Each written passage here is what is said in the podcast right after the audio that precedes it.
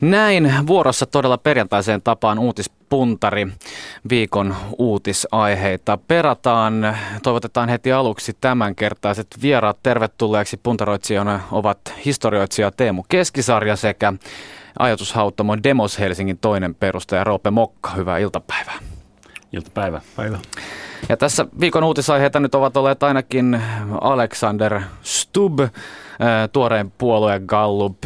No Pariisin ilmastokokoustakin on sivuttu sekä tuo tuleva ylihuominen itsenäisyyspäivä, jossa ja sen myötä myös Suomen eliittikerman vuosittaiset kokoontumisajot eli linnan juhlat ja jos tässä oli havaittavissa jonkinlaista sarkasmia kieltämättä arvokasta tilaisuutta kohtaan, niin pyydän sitä nöyrimmin anteeksi ja sanon, että sori siitä. Onkin ehkä aika myös kysyä, että missä Suomi makaa, kun itsenäinen maamme täyttää 98 vuotta ja tämä 97. elinvuosi on ollut melko turbulentti, että mihin ollaan menossa. Mutta aloitetaan kuitenkin eilisestä puoluekannatuskyselystä. Siellähän selvisi, että keskusta on edelleen ykkösenä ja pientä alastuloa oli havaittavissa, mutta ei mitään järisyttävää. Demarien kova nousukiito jatkuu ja he ovat nyt toisena enää reilun puolen prosenttiyksikön päässä keskustasta. Kokoomus samoissa lukemissa, lukemissa vihreät ja vasemmisto vähän nousua ja perussuomalaisten viime kyselyn järisyttävä putoaminen jatkuu. Nyt tuli vajaa prosenttiyksikkö alaspäin ja kannatus on enää alle 9 prosenttia. Mitä nämä kannatusluvut, herättivätkö ne jotain teissä? Aloitetaan vaikka Teemu Keskisarjasta. Mm, herättivät ihmetystäni, että aika iso osa suomalaista käsittääkseni kalupien mukaan pitää pahana asiana nykyistä pakolaistulvaa, mutta silti ainoa maahanmuutto vastainen puolue huitelee 9 prosentin kannatuksessa. Tarkoitan sitä, että missä, missä se huutavan ääni korvessa kuuluu, että mitä ne maan hiljaiset sitten kannattavat, jos eivät enää perussuomalaisia. Rove Mokka. Joo, tota, on, onhan toi selvästi niin kuin sinänsä hieno juttu, että ihmiset vaihtaa, vaihtaa sitä puoluetta, jota, jota, ne, tota, jota äänestää. Ja ei sitten perus, perussuomalaisten tippuminen ollut mikään yllätys. Eihän populistiset puolueet ikinä ole – pitkään vallassa, ellei ne sitten jostain historian oikusta pääse jonkunnäköiseen absoluuttiseen valta-asetelmaan. Niinkin on käynyt tässä viime vuosisadalla, mutta ei nyt siitä, se, se nyt ei varmaan enää olisi mahdollista. Että, et, et populismin, populismin logiikkahan kuuluu se, että et luvataan kaikkea, mikä sitten ei kuitenkaan ole mahdollista. Ja, ja sitten kun sitä ei mahdollista toteuttaa, niin ihmiset totta kai katkeroituvat. Katkeroituvat tuntevat itsensä, tota, ää, tuntevat itsensä petetyiksi. Se on jotenkin mielenkiintoista, että nämä, tässä ei nyt ollut nämä viimeisimmät, viimeisimmät toilailut näiden niin kuin, äh, hallintarekisterien eli, eli tota, rahan piilottamisen ja, ja veronkierron mahdollistamisen tota, äh, välineistä, joita hallitus halu, halusi ajaa läpi, nehän ei näyttäisi kallupissa vielä ihan kunnolla, että siitä ei voi vetää semmoisia johtopäätöksiä, että oliko tästä kanssa sitten tyrmistynyt. Epäilemättä oli. Niin, tuosta kannatuskyselyhän todella tehtiin 9.11-1.12, että jotain pientä on saattanut niin, kyllä, kyllä. Eh, tulla ja ehtiä mukaan, mutta ei kaikkea. Mutta no, perussuomalaisten lasku nyt todella on ilmeisesti, kuten viime, viime kannatuskysely osoitti, niin se on todellinen asia, mutta miten sitten tuo sosiaalidemokraattien nousu? Onko, herättääkö se teissä jotain hämmästystä? Minäkin haluaisin helvetisti lisää palkkaa ja sosiaalietuuksia, mutta valitettavasti uskon siihen, että sitä rahaa ei löydy mistään, vaikka työmarkkinajärjestöt kuinka kaivelisivat pussin pohjaa. Eli, eli herättää hämmästystä? Minusta se, jos mikä on populismia ja mahdottomien lupailua, että suomalaisille väitetään, että he pystyvät säilyttämään nykyisen ansiotason ja nykyisen sosiaalietuisuutensa. Joo, Oto. siis kyllä, no, ei, sinänsä ei yllätä, että totta kai ihmiset on niin pettyneitä oikeasta hallituksen toimintaan, alkavat äänestää vasemmistoa.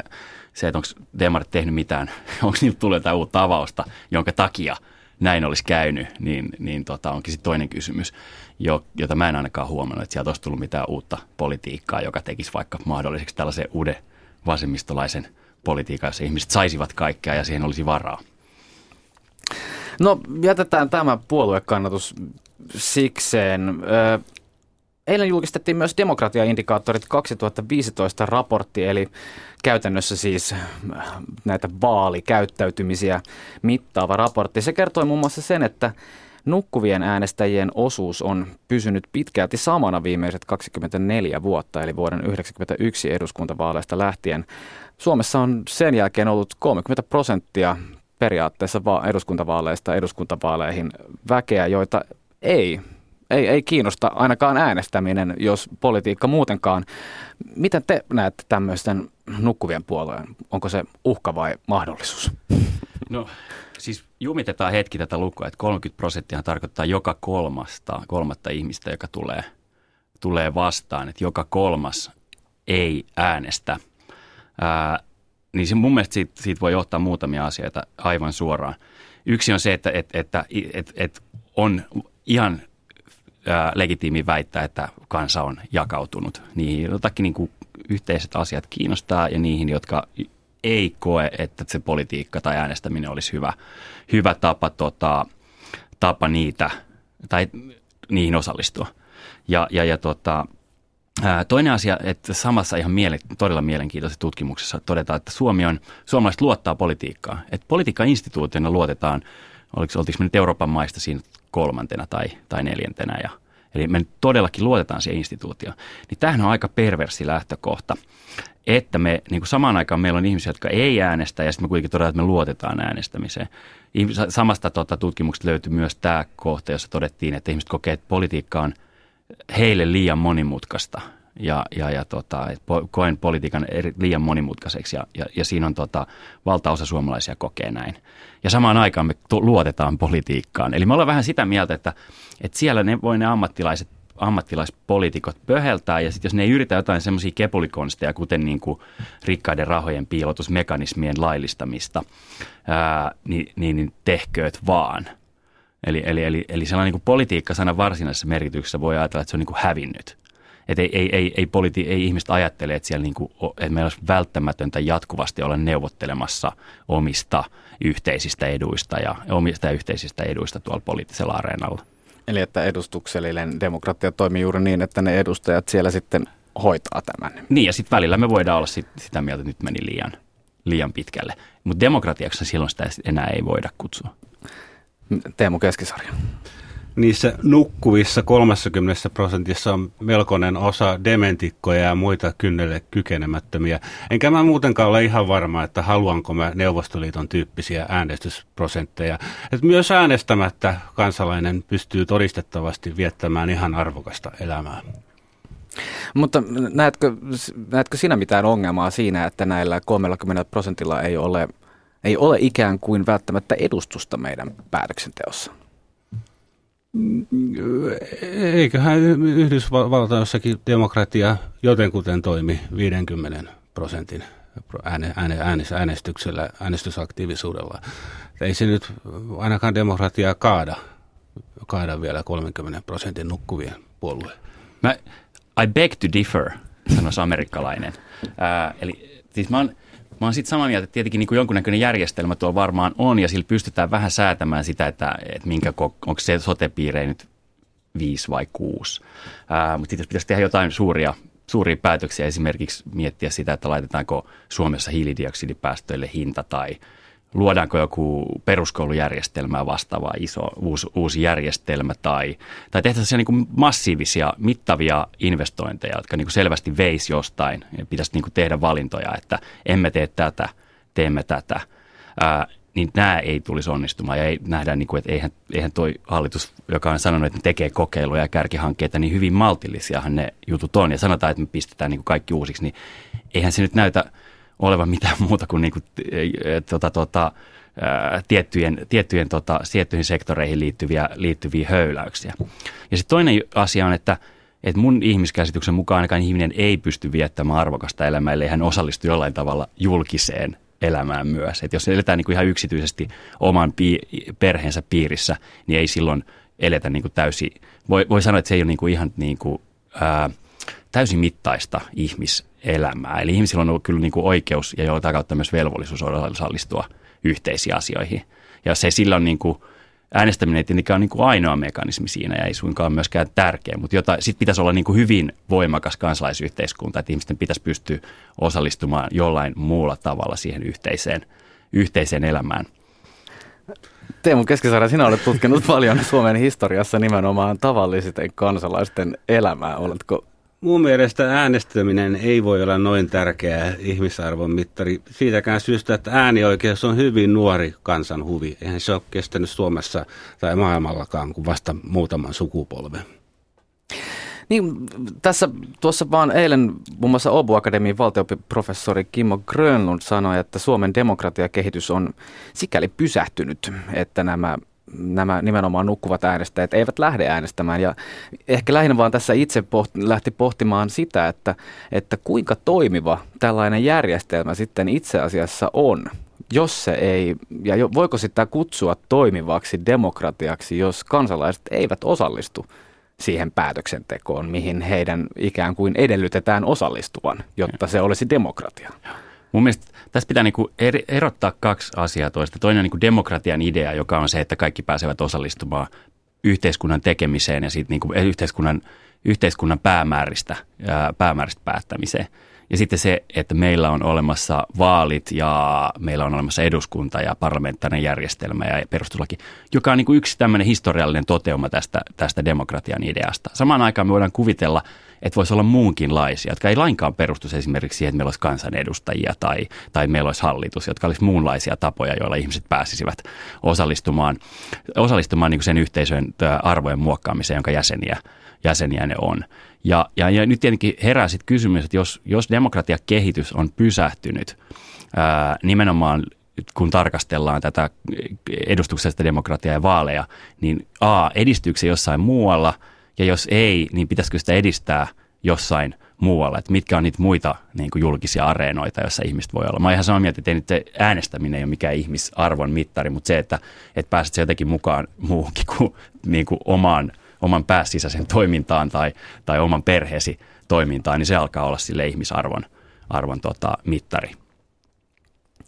No, hyvin nopeasti vielä tästä se, että samainen tutkimus kertoi myös sitä, että äänestysaktiivisuus on laskenut pitkälti muualla maassa siinä, missä se on joko kasvanut tai pysynyt samana suhteellisesti eniten Helsingissä ja Uudellamaalla. Että tuntuu, että tässäkin on tapahtumassa jonkinnäköistä kahtia jakautumista, että etelässä etelässä asioista päätetään ja pohjoisessa ollaan enemmän sitä mieltä, että siellä päättäköönken päättää. Onko tämä ihan, onko tämä ihan ok?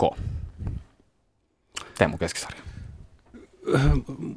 En tunne tätä kallupia tarkemmin, mutta mun mielestä siihen voi liittyä ihan yksinkertaisesti väestön ikääntyminenkin, että siis Kainuussa melkoinen prosenttiosuus kuntien asukkaista voi olla jo vanhain, vanhainkodissa tiedottomassa tilassa, että siis muutaman prosentin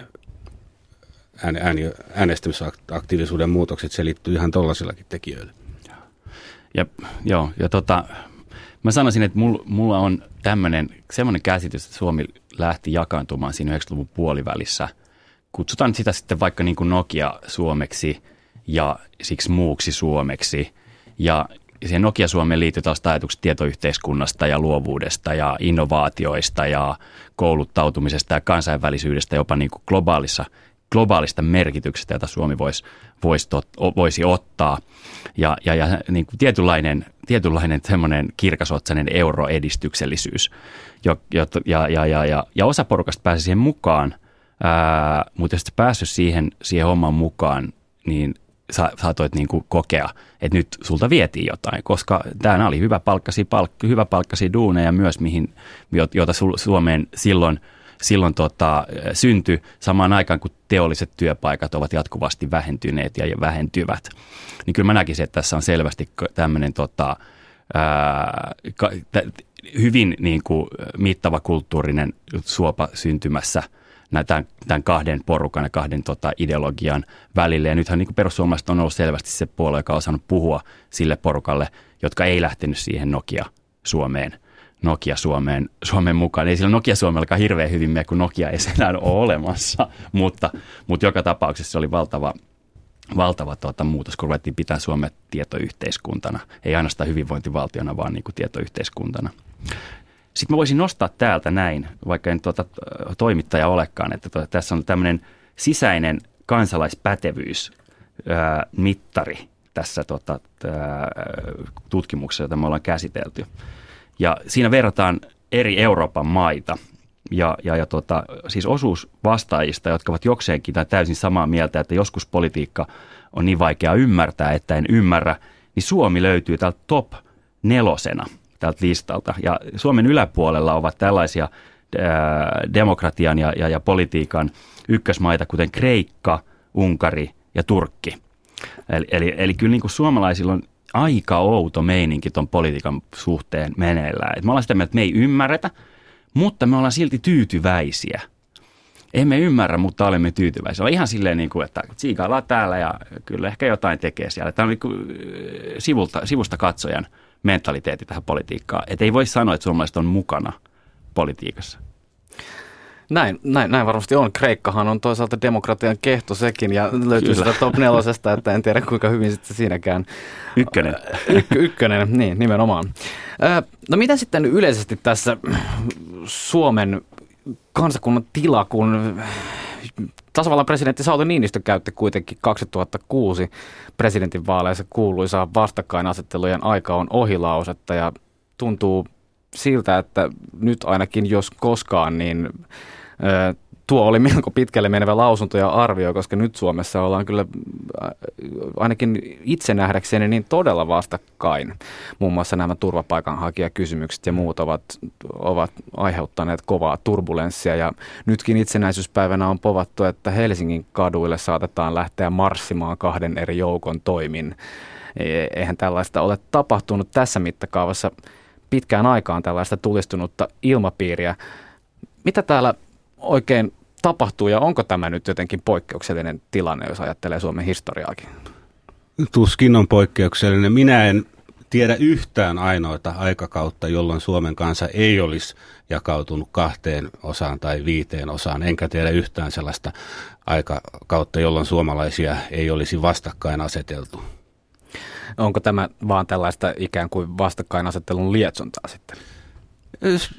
Tuo mainitsemasi näkökanta kertoo siitä, että emme useinkaan muista sitä, että mikään ei ole uutta auringon alla eikä edes uutta täällä pohjan tähden alla. Että ihan vastaavia kuohuja vähän eri muodossa on tapahtunut ennenkin. Roope No kyllä tämä, jos katsoo niin kuin Euroopan tasolla, niin tämä näyttää mun mielestä jotenkin, jotenkin kyllä hullulta vuodelta. Mutta sitähän ei koskaan niin kuin tiedä sitten, että onko tämä niin kuin hullu vuosi vai tuleeko seuraavasta vuodesta vielä vielä tuota hullumpi vuosi kuin vasta sitten retrospektiivisesti.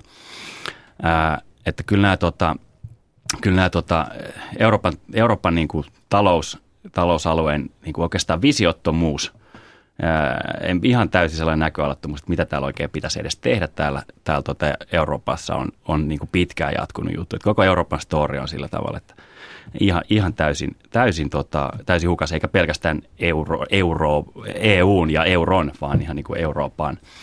Sitten meillä on tämä niin kuin valtava, valtava pakolaisaalto, katsoo, katselee niin kuin tulevaisuutta, väestö, väestöennusteita Afrikassa ja, ja, ja, tota, ja, ja, ja sitä niin kuin vaurauden jakautumista tässä alueella ja sen minkä ikäisiä ihmisiä esimerkiksi, esimerkiksi tota, esimerkiksi Afrikassa asuu, niin, niin se on niin ihan selvää, että, selvää, että ei tämä niin kuin pakolais, pakolaisvirrat, mitä me on nähty jossain niin kuin kymmenissä, kymmenissä tota, sadoissa tuhansissa, niin ne on kohta miljoonia, kymmeniä miljoonia ja, ja, ja tämän, tämän tyylistä. Voi, voi olla, että tämä, on, tämä, on niin hyvin, tämä tulee muistamaan jonkunnäköisenä virstan ää, pylväs, pylväs vuotena sinänsä, että, että Euroopassa, Eurooppa alkoi niin kuin jollain uudella tavalla liittyä maailmaan – että me ei oltukaan tämmöinen itseriittoinen niin kuin sivistyksen kehto, joka oli täysin suojattu kaikelta. Että me oltiin jossain vaiheessa löydetty renessanssiaikaa se tapa, miten ja valistuksen aikaa, että miten, miten hommia hoidettiin ja täällä sitten sitä tehtiin. Niin näin ei enää ole. Että kyllä, kyllä se story on jollain tavalla, jollain tavalla nyt hakusessa. Mä en tiedä, onko Suomen, onko Suomi nyt tällä, tällä hetkellä tässä tota, poikkeuksellinen vai ei. Kyllä mua vähän ihmetyttää se, että – että tavallisia suomalaisia ihmisiä menee tuonne tota vastaanottokeskuksiin pukeutuneena Kluguslain jäseniksi ja ampumaraketeilla ja, ja, ja puukoin varustautuneena. Eli tämmöinen niin terrorismin nousu Suomessa on kyllä ihmeellistä. ihmeellistä. En mä tiedä, onko semmoista ollut historiaa, mikä on suomalaisen terrorismin historia? Mä oon just tehnyt sitä hiljakkoin TV-ohjelmaa, mikä tulee kuukauden kuluttua televisiossa, niin ehkä en paljasta. Mutta voin, sen voin sanoa, että suomalaisella terrorismilla on ihan pitkä ja Pitkä traditiot. Ensimmäinen suomalainen terroristi oli Lalli, joka poliittisesta syystä murhasi piispa Henrikin. Niin, mutta kuinka paljon näin aktiivista liikehdintää nimenomaan, onko tälle, tälle vertailukohtaa tai kuinka monia vertailukohtia Suomen historiassa? Siis miten niin aktiivista ihmiset vähän, vähän karjahtelee internetin keskustelupalstalla ja muutama sata henkilöä vaivautuu torille hytisemään. Eiköhän tämä ole, tämä ole aika, aika laiskaa ja passiivista aikaa verrattuna 1960-lukuun, mm. 1930-lukuun, mm. 1900-luvun alkuun ja, ja näin, niin edespäin. Tämä on itse asiassa erittäin rauhoittavaa myös kuulla, koska tässä saatetaan myös tehdä kärpäsistä härkäsiä. Tai vuoteen 1995, jolloin tultiin torille siis Suomessa sitten varmaan viime, viimeisen kerran. Vo- voitettiin niin, maailman mestaruus jääkiekossa. Kyllä, mutta t- tämä suom- suomalainen identiteetti, mikä liittyy juuri tähän vastakkainasettelukysymykseen ja t- tavallaan kun ainakin mediassa nyt nostetaan hyvin paljon varmasti myös välillä liikaa näitä erilaisia ilmiöitä esiin, mutta ö, paljon on ollut keskustelua siitä, että jotenkin suomalaiset kokevat, että suomalainen identiteetti on nyt uhattuna, kun tänne virtaa sankoin joukoin ihmisiä muualta. Ja nyt taas huomenna, ylihuomenna itsenäisyyspäivänä, niin yksi keskeisimpiä asioitahan on tässä nyt ollut ainakin 2000-luvulla, kun joka itsenäisyyspäivä se on näytetty tuo Edwin Laineen hieno hieno elokuva, Tuntematon sotilas, mutta se on esimerkiksi mielenkiintoinen elokuva siinä, että kuinka valtaisa arvo ja merkitys sillä tuntuu olevan jossain suomalaisessa identiteetissä, että onko se nyt sitten se suomalainen identiteetti, joka tässä on jonkin uhan alla? En, mä tiedä. Siis mun mielestä itsenäisyyspäivä on kyllä merkillinen juhla, jos miettii sitä, että silloin juhlitaan niin kuin itsenäisyyttä, autonomiaa, vapautta. Ja, ja mitä se sitten merkkaa meille on, on se niin kuin viimeisin kerta, kun se oli sotilaallisesti uhattuna. Et, et kyllä siinä on niin kuin paljon sellaisia tarinoita suomalaiseen itsenäisyyteen ja autonomiaan ja itsemääräämiseen, jotka, jotka on kertomatta sieltä niin kuin sadan vuoden takaa, jolloin itsenäistyttiin. Ja, ja, to, ja, ja niitä niin kuin useita kertoja, jolloin suomalaista itsenäisyyttä ollaan niin kuin lisätty arjessa sen jälkeen, kun ää, toinen maailmansota, maailmansota, tota, maailmansota loppui. Et on, se, on se vähän outo, että puhutaan niin kuin vapaudesta ja sitten se liittyy siihen ainoastaan siihen Edwin Laineen, Laineen hommaan. Muutenkin mä oon hirveän skeptinen sille, että voiko olla tämmöisiä kansallisia identiteettejä enää nykyaikana. Että kyllä kansalaisvaltioiden merkitys on se on niin kuin hävinnyt, häviämässä. Niillä on jotain tietynlaisia vastuita, ne järjestää terveydenhoitoa ja, ja, ja näyttää alueellansa järjestävän veronkeruuta ja, ja tämän tyylisiä asioita. Yrittää vähän vaikuttaa e, teollisuuspolitiikkaan ja, ja, ja, ja, ja, ja näin poispäin, mutta eihän niitä, niiden merkitys yksinkertaisesti laskee. Niin sit miten me voidaan sitten samaan aikaan ajatella, että meillä on tämä että me luodaan tämmöinen niin kuin kans, että meillä on kansallinen identiteetti. Et pitää muistaa, että suomalainen kansallinen identiteetti on niin kuin tasan sata vuotta vanha, että ei sitä, ei sitä niin kuin, että se on niin kuin keksitty asia, että ei, se on niin kuin konstruktio alun perin. Olen jyrkästi eri mieltä. Suomalainen kansallinen identiteetti on vuosisatoja vanha, ellei vuosituhansiakin vanha. Ja Suomen itsenäisyyden aika, Suomen kansallisvaltion aika vuosina 1917-1995, oliko se nyt niin viheliäistä? Kolme sotaa siinä käytiin, mutta kuitenkin talouden kulttuurin, yhteiskunnan rakentamisen menestystarinana se itsenäisyyden aika oli aivan ylittämätön. Ei mun mielestä EUn aikana Suomi ole yhtä ripeästi mennyt eteenpäin kuin kansallisvaltion aikana. No mitkä... ja, ja tästä mä olen ihan samaa mieltä, mutta ei se tarkoita, että voidaan palata siihen kansallisvaltion no, aikaan. Historiahan toistaa alati itseään ja kiertää kehää. Ai, että me voitaisiin niinku hyvä, hypätä tuosta niinku esimerkiksi globaalista mm. taloudesta ja Ongelmallista on se, että me emme tiedä, että mikä on eteenpäin ja mikä taaksepäin. Esim, aikalaiset eivät koskaan voi tietää sitä.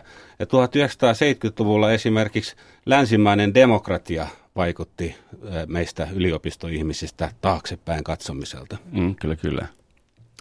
Ö, niin, mutta mitä lähin, lähinnä ehkä mietityttää se, että, että tuntuu, että tuo talvisodan henki on edelleen hyvin vahvasti läsnä ja siitä puhutaan. Mikä ettei talvisota on loistava tarina, siis tarina pienen ja suuren taistelusta, hyvän ja pahan taistelusta. Hieno yleisinhimillinen kertomus. Ja, ja, tämä on, ja, ja mun mielestä, jos se nimenomaan saisi niinku tälle, tälle tasolle, että siinä on niinku alta vastaaja, joka pärjää, niin mun mielestä silloin Suomen tarina olisi niin kuin hieno. Se olisi, se olisi ehkä semmoinen, että okei, me ollaan niitä niin kuin altavastaajien puolella olevia, ollaan itse altavastaajia, me ollaan niin kuin tässä niin kuin heikomman strategian ymmärtäjiä ja, ja me pystytään sieltä nousemaan. Ja se on jotenkin niin kuin osa sitä suomalaisuutta. Ja sitten siihen liittyy, suomalaisiin liittyy myös tämä niin kuin autonomia, itsenäisyys, vapaus. Niin siitä, siitä me aletaan olla kyllä niin kuin tosi hienojen tarinoiden, tarinoiden tota, äärellä. Niin, mutta tulisiko siihen nimenomaan suhtautua enemmän tarinana kuin edelleen koko kansallista identiteettiä määrittävänä tekijänä? Jos ajattelee, itseäni vaan kiinnostaa tässä myös ajatus siitä, että ihmiset, jotka ovat syntyneet nyt 2000-luvulla, onko mm. heillä enää sanotaan vuonna 2030 niin. kokemusta siitä, että, Kyllä. että muistellaanko enää mitään talvisodan henkeä? No, niin siis mun mielestä meidän pitäisi saada ikään kuin talvisodan henkeä ylläpitäviä uusia symboleita ja tarinoita aikaiseksi, jossa kävi ilmi tämä, ää, miten pieni voi pärjätä ja tämmöinen David Goliat-asetelma ja autonomia ja näin poispäin. Koska, koska ei, ei muista. Se, tästä meillä oli katastrofi, koska en muista, että oli joku urheilija nuorukainen, joka vastasi väärin kysymykseen viime vuonna. Muistatteko Linnassa? Linnassa. Niin, Kyllä. Teemu Keskisarja. Niin, siis tuosta identiteetistä, että nykyisinhän täytyy olla melkein keski-ikäinen muistaakseen sen, sen ajan, jolloin Suomi oli oikeasti itsenäinen, eli Suomi sääti omat lakinsa ja päätti omat rahapolitiikkansa ja vastasi vain omista veloistansa ja niin edespäin. Että se itsenäisyys on aika häilyväinen käsite. Mielenkiintoista on myös se, että meillähän on tässä nyt tämmöinen niin sanottu all male panel, pohtimassa, sure. pohtimassa tätä Suomen itsenäisyyden, itsenäisyyden tilaa. Ja tasavallan presidentti on mies, pääministeri on mies, valtiovarainministeri on mies, ulkoministeri on mies. Öö, kuinka mieskeskeinen on edelleen Suomi? Jos me puhutaan myös tuntemattomasta sotilaasta, jossa ei järin paljon naisia näkynyt. Joo, no siellä olihan se lottia. Mutta, jo, mutta joka tapauksessa joo, ollaan. Totta kai me, mä sanoisin, että tässä on nämä kaksi Suomea jälleen. Että siellä Nokia Suomessa oli niitä mimmejä, mutta se, se, se story ei ole nyt enää jatkunut ja kaikkihan ei koe sitä hirveän toivottavaksi. Mutta kyllähän, niitä, kyllähän ne miehet tuolla niin kuin hallituksia ja johtopaikkoja Suomessa täyttää. Ja, ja ei ainoastaan miehet, vaan miehet, vaan niin kuin tietyn ikäiset miehet. Että kyllä Suomen, jos ajattelee, niin kuin, että yksi asia, mikä pitäisi Suomessa muuttaa, on niin kuin johtajien ikä ja sukupuoli – niin kyllä, kyllä sillä niin päästäisiin jo erittäin pitkälle. Et ei voi olla, että meillä on niin jatkuvasti samat ihmiset viisastelemassa ja johtamassa ja sanoa, että nyt pitäisi asioita tehdä uudella tavalla, kun ne on niin alun perin ollut ne ihmiset, jotka ovat tämän niin järjestelmän, jota he nyt ovat muka uudistamassa, ää, niin luoneet. Et, et sehän on ihan fuulausta. Ei, et, ei, ei, me voi, ei, ei voi olla sillä tavalla, että et niin samat ihmiset pystyisivät uudistamaan se järjestelmä, jotka ovat sen, sen luoneet. Liikaa polkuriippuvaisuutta. Mä koen tuon sukupuolijutun just päinvastoin, että feminismi jyrää meitin kaikkialle yhteiskunnassa. Kiitoksia tästä uutispuntarista historioitsija Teemu Keskisarja ja Demos Helsingin toinen perustaja Roope Mokka.